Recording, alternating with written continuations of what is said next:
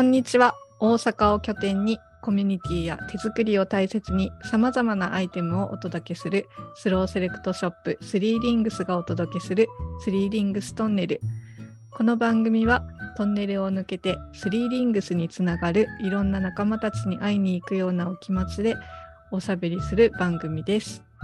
今回も前回に引き続き川村若菜さんにご参加いただきます。今日もよろしくお願いします。よろしくお願いします。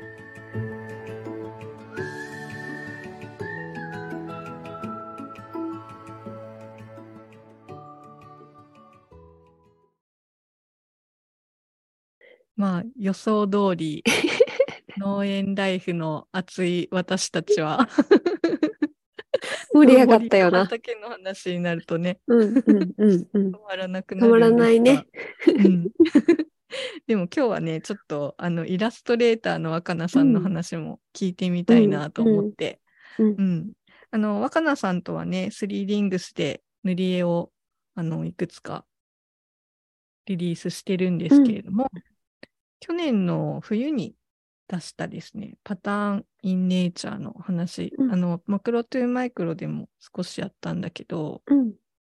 ありがとうございます。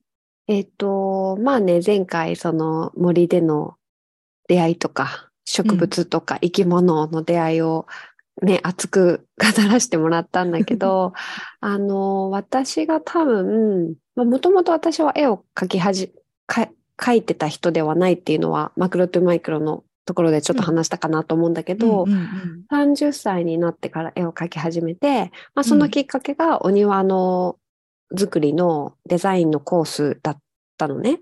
で、まあそこであの植物の絵とかを描くようになってから絵を描き始めたっていう経緯なんだけど、うん。でなんで今までそのイラストレーターとかもやらせてもらうようになったきっかけは、ついこの前、うん友達になった人に聞かれたの。若菜ちゃんは絵が好きで描いてるの？それとも何かこれがめっちゃ好きで、それを表したくて絵を描いてるの？って言われた時に、うん。私は完全に後者だったの。あの絵が好きで描いてるっていうよりかは、うん。なんか感動したり、うんうん。みたいなものが目の前に来た時に表現するツールとして絵を使ってるっていう認識がおー。いうのを改めうんうん。て分かってはいたんだけど、うん。気づいたのがあって、まあ、その一つに、まあね、あの、スリーリングスさんとも、あの、コラボさせてもらった塗り絵だったり、植物をモチーフにした塗り絵だったり、うん。あの、地球カタログっていう絵本、絵絵絵だったりするんだけど、なんかその中でやっぱり、まあ前回の話にもつながる、その森とか畑での出会い、うわ、こんな虫見たことないとか、この植物よく見たら何この毛むくじゃらとか、なんか胞子がすごいとか、新種キノコ発見みたいな、ピコンピコンって毎日さ、発見ボタンみたいなのがさ、あるじゃん？うんうん。でそれが嬉しいし、もちろん写真で撮って、うん。ストーリーズにあげるとかもきっとあると思うし、たまに私もやったりするんだけど、うん。でもなんかそれだけじゃ表せないぞ、この感動みたいな。が絵になってるのかもしれないなって思ってなるほどいね。ます。なんか、うわー、これ綺麗って思ったお花を写真に撮るみたいな、そうんその衝動が絵を描くになってるのか。うんそうんんあと、その今回ね、塗り絵で、あの、パターンインネイチャーっていう塗り絵を出させてもらった時の、この絵の素材っていうのが、もともと私が1、2年前に毎日絵を描くってワンスケッチアデイっていうのをやってたんだよね。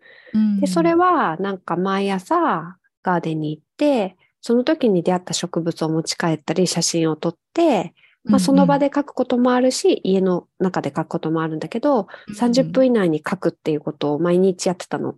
うん。ですごいトレーニング。そうすると、まあ、感動して絵に表すっていうのもあるんだけど、なんか書いてると、うん、え？みたいな発見がすごくあって、おーで、スケッチって自分はなんかまだまだ絵は上手だって自分で思わないんだけど、なんかスケッチのいいところは、うんなんかね、めっちゃ見ないと描けない？うんわかるかも。ねね、んそうだよね。。なんかね、写生とかめっちゃ嫌いだったの、小学校の時。うまく描けないから。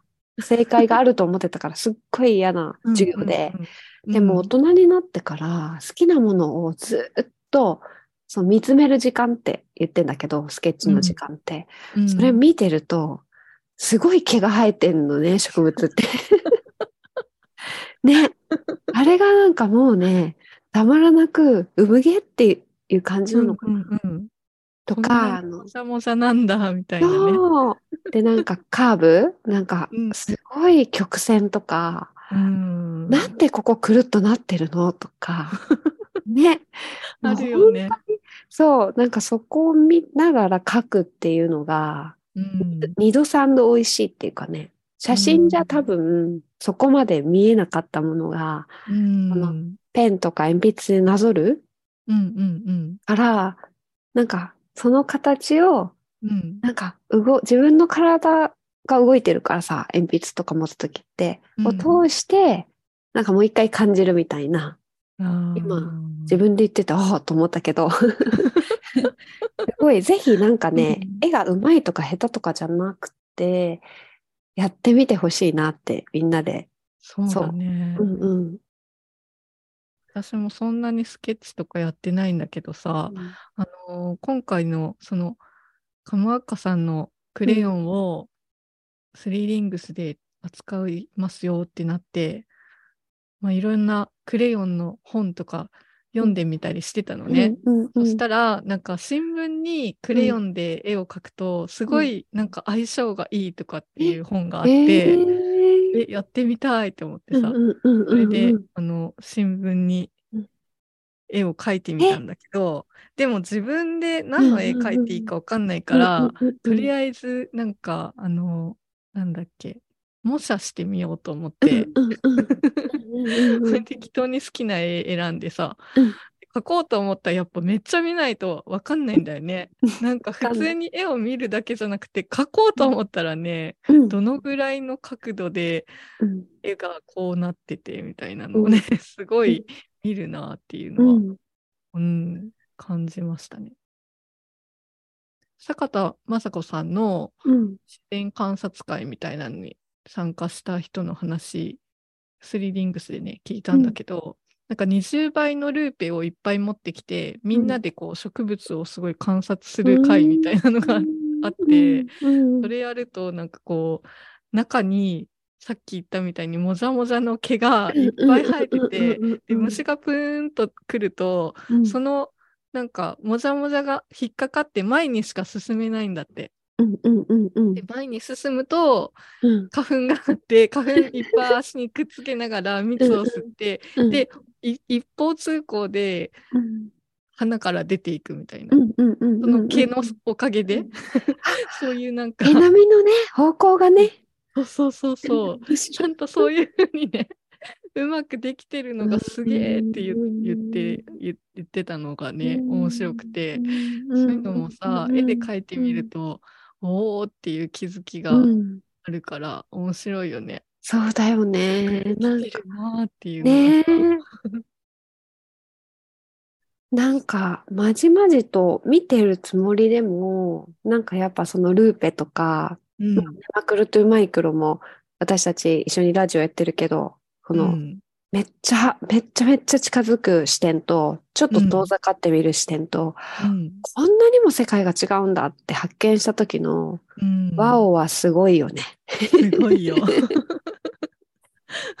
そう。だから私よくやるのがそう、多分坂田さんの観察会でも絶対そうだと思うんだけど、うん。なんか雨の跡とか、なんか地面の葉っぱの裏とかに菌糸とか見つけると、めっちゃ綺麗で、で、うん。めっちゃミクロで見るから、うん。何時間とか1メートルしか動かないもんね。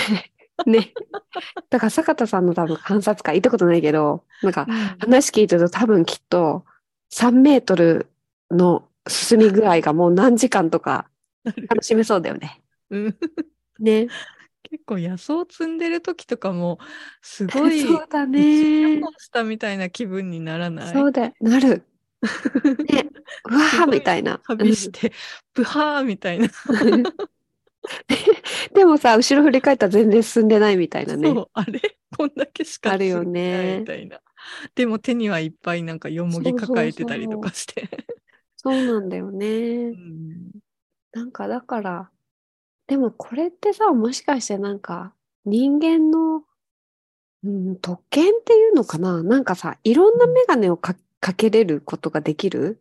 なんかうんまあ、む虫になりきることはできないけど、虫の目線により近づくこともできたり、うんうん本当になんか狩猟採取のメガネをかけると、まあそうやって野草とか何かないかなって見えることができたりとか、鼻が効いなんたりとかかね。、そうそうそう。まあもちろん動物とか、なんか他の生き物もやってるとは思うんだけど、なんか、だから同じ地域にずっといても、うん。なんか本当に楽しみ方めっちゃあるなってすごい思う。うん。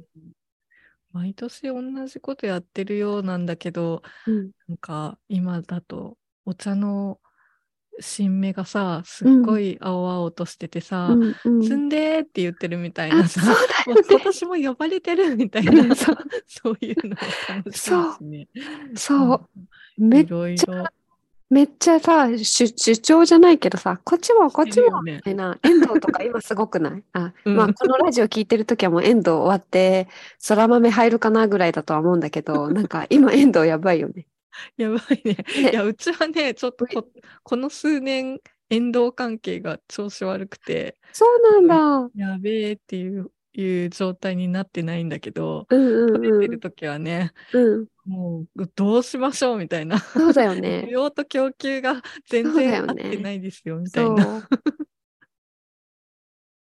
いや、なんか、遠藤で思い出したけど、去年、遠藤が取れすぎて、うん。あ、遠藤で何かできないかなと思って、豆板醤うん遠藤で作ってる人いるんじゃないと思って検索したら、なんか、幼稚のブログが出てきたっていう、その不思議ななんかね、つながりがあったなって今思い出して。でもさ、遠藤なんてさ、多分どこでもどうしようってなると思うけどさ、うんうん誰もやってないんだって意外だったね。そう、意外、意外だったね。うん。去年仕込んだからもうすぐ食べます、私も。美味しいよ。ね長いこと食べてた。ねフィーバーだったから、あの年は。ね なんか、なんか植物を通してトンネルでつながってるね、私たちもね。うんうんあ会ったこといないもんね、私たちね。あねれ？みたいな。そんな面白い出会いもね、あるんですか？だねうん。話が尽きないし、なんかもう、なんだろうね。でも、すごく畑とか森とかのっていう概念を超え、超えてきてる感じがする。あの、すごい今、言葉で言ってめちゃくちゃすごいこと言ってる感じになっちゃってるけど、うん。なんか、えっと、もうちょっと説明すると、私が森だと思ってたものの想像を超えてるってことで、なんかう、んうんすごいものを作ってるってことじゃなくて、なんか、やっぱやってみると、植物も自分が植物って思ってた概念をめっちゃ超えてきてて、変えてきてる。超えてきてるよね。みたいな感じがすごく面白くて、うんまだまだ多分超えてくるんだろうなっていう、う。うん感じはしますよ植ね。物とか動物の方がよく知っているなって思うこといっぱいあるしね。うん。うん教えられることが多い。ここじゃなかったんだ、うんそっちだったんだっていう、うんちょっとのさ、あの位置が違って、こぼれ種の方がよく育ったりとかさ、そう、あれなんでだろうね。そっちでしたあれ研究したいよね。こぼれ種、ね、研究したいよね。なんかそれでずっといけるんじゃないか説があるよね。みたいなそうなん。なんだろうね。畑、いろんなもの作ってるんだけど、うん20年近く自然農やってると、うん本当にこぼれ種でいろんな野菜がもう自生していてさ、うんうん。それそんなにいらないんですけどっていうのばっかりできたりとかして。そうだよね。うん。でもなんかそう合うんだなっていううね。んうん。まあ本当究極は最後何もしないなんだろうなって、うん。あの思うんだけど、でも、やりたいよね。そうそうそう今はやりたいっていうところかな、私は。そう、食べたいものもあるしね。ね。ちょっといらんことシーンになってるかもしれんけどね、自然界から見るとね、やりたいよね。それは合わんでしょって言われてる。それここに合わんでしょって言われるけど、でもだって食べたいんだもんみたいな。のもあるけど、ね。